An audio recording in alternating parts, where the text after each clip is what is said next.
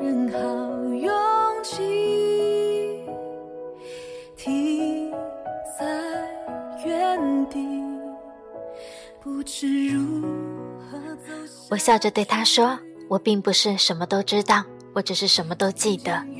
然后他就和我聊了起来，上至天文，下至地理。我发现他其实懂得并不比我少，而且我仅仅只是记得发生过什么而已，他却能对发生过的事情有着自己的看法。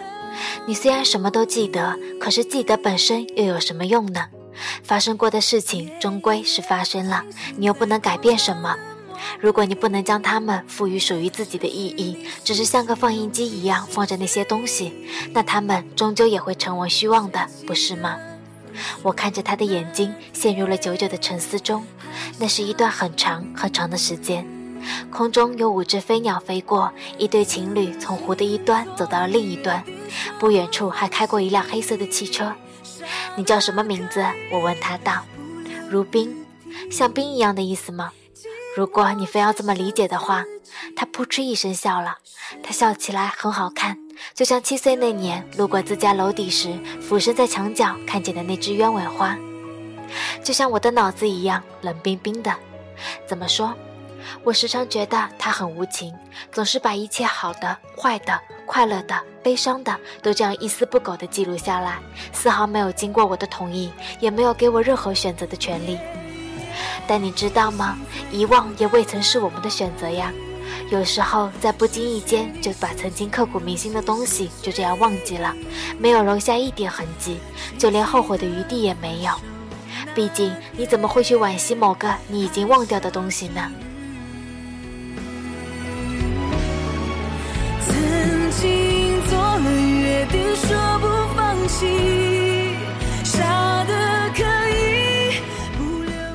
说这番话的时候，眼神里有很复杂的情绪在涌动，让人很想认真的从中阅读出更多的故事来。我可以知道你的电话号码吗？我弱弱的问他道。可以啊，我发给你。不用了，你说一遍就够了，一辈子都不会忘记的。他很羞涩的看了我一眼，但我却没有告诉他，这其实并不是什么虚情假意的肉麻，而是一句真真切切的实话。后来的十天里，我又见了如冰七次，一起吃了五顿饭，去过一次图书馆。那天傍晚，在图书馆里，他突然问我，如果给我足够多的时间，我是不是能够把图书馆里所有的书都装进脑子里呢？我笑笑说，给几只猴子几台打印机，他们在无限的时间里也能够打印出莎士比亚全集呢。别贫嘴，我只是好奇。可以是可以。不过我似乎没有这么做的必要吧，而且这将是相当长的一段时间。就算你把图书馆里的书全拿去打印店打印一遍，不也是要很久很久吗？更何况我必须一个字一个字的读过才能够记下来，而且我读书不是为了背下来，我对文字本身还是很依赖的。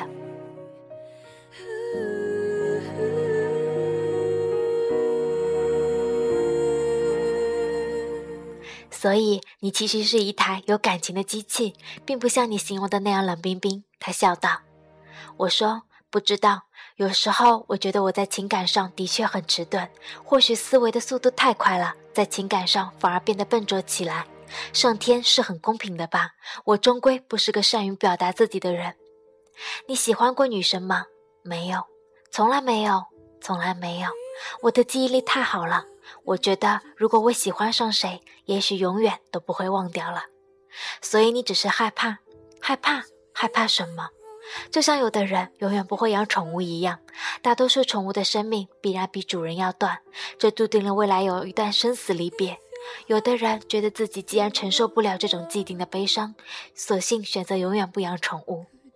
这听起来似乎有点道理，但是谈恋爱这种事情，用养宠物来打个比方，似乎有点奇怪。我笑着摇了摇头。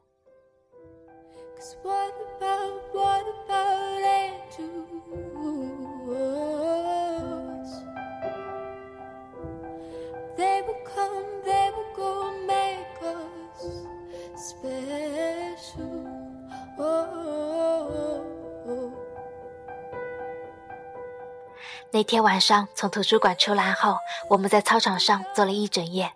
南方的九月依然燥热，但夜晚的微风总能消散许多白天积累下的烦闷与不安。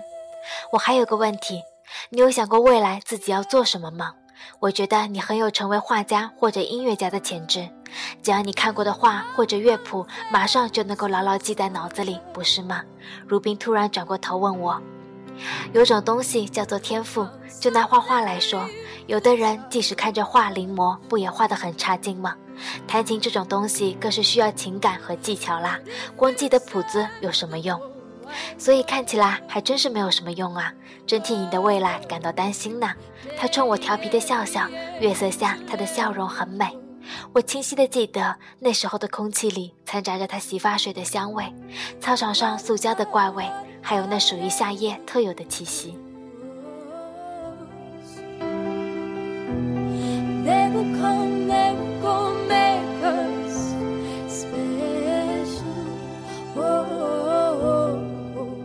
我轻轻地闭上了眼睛，聆听着耳畔虫鸣声，还有如冰均匀的呼吸声。这时，他将手偷偷地扎在我手上，那时自己的心跳声至今依然有回响。我和如冰在一起总共不超过一年零七个月十八天，那是一段刻骨铭心的日子。尽管我似乎并没有这么资格这么说，毕竟所有的日子在我的脑海里都是如此的平等。但每当闭上眼睛回想起那段日子的时候，我却又真切地感到它们是如此的特别。我发现自己第一次开始从某特段的时间回忆里感到了一丝温暖和感动。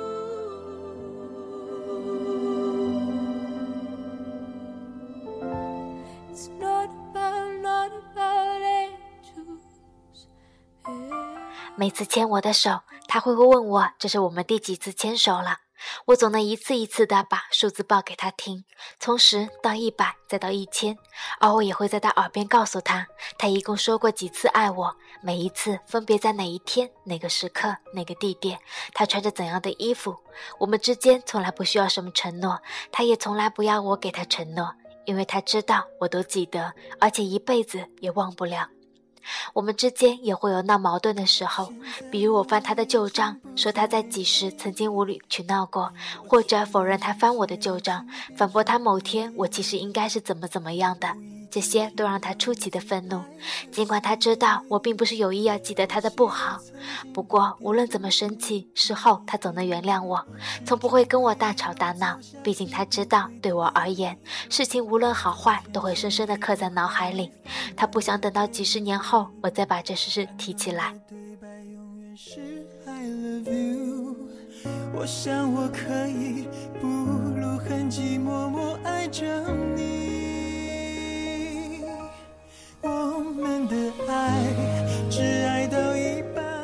但是遗憾的是，他最终还是没有能等。到几十年后的那一天，他最终选择离开了我，原因是他无法接受一个我这样的人。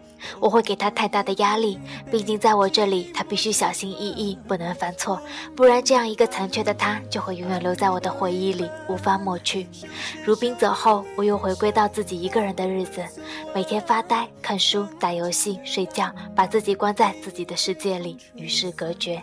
朋友们都来劝我，试图给我一点安慰，但他们最后却都无奈地走了。毕竟他们也知道，时间会治愈这一切。这句话对我来说并不管用。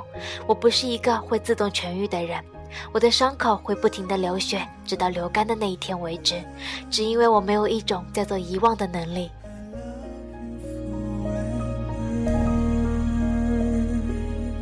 我时常想。或许他比起我来要幸运得多，因为他至少和所有人一样，都在时间的洪流中不停地冲刷着，总有一天会淡忘关于我的一切，而我却只能站在岸边，在一个所有情感都被凝固成一大堵提绝的港口，直到生命的终结。但事实上，我比他们想象中的要来的坚强。我只要一直在做事，不给自己留下时间、空间去回忆，自然也不会感到悲伤。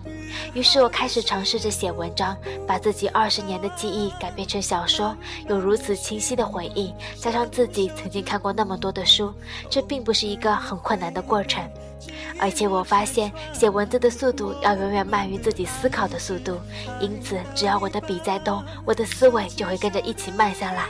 它让我不再沉浸在那些冰冷的回忆中，让我对自己的人生有了新的认识和思考。于是我无端地想起了如冰对我说的那句话：“发生的事情终归是发生了，你既然无法改变，不如给它赋予属于你的意义。”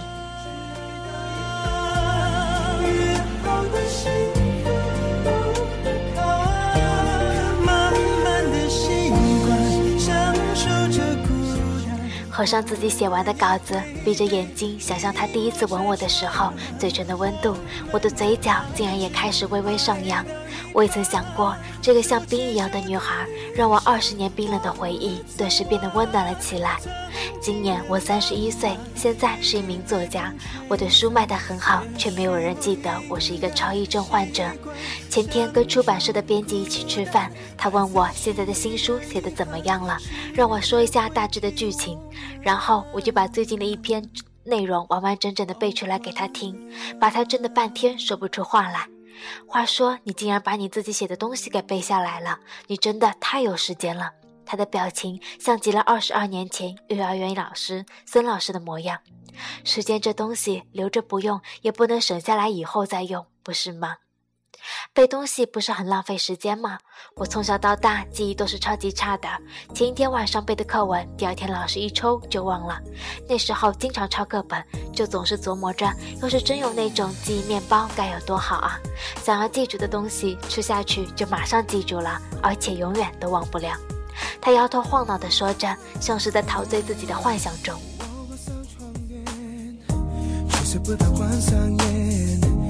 我再睡到以前，把你仔细想一遍。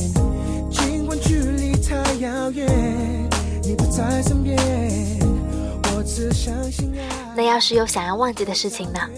貌似不用刻意去忘记吧，毕竟没有什么事情是永远不会忘的。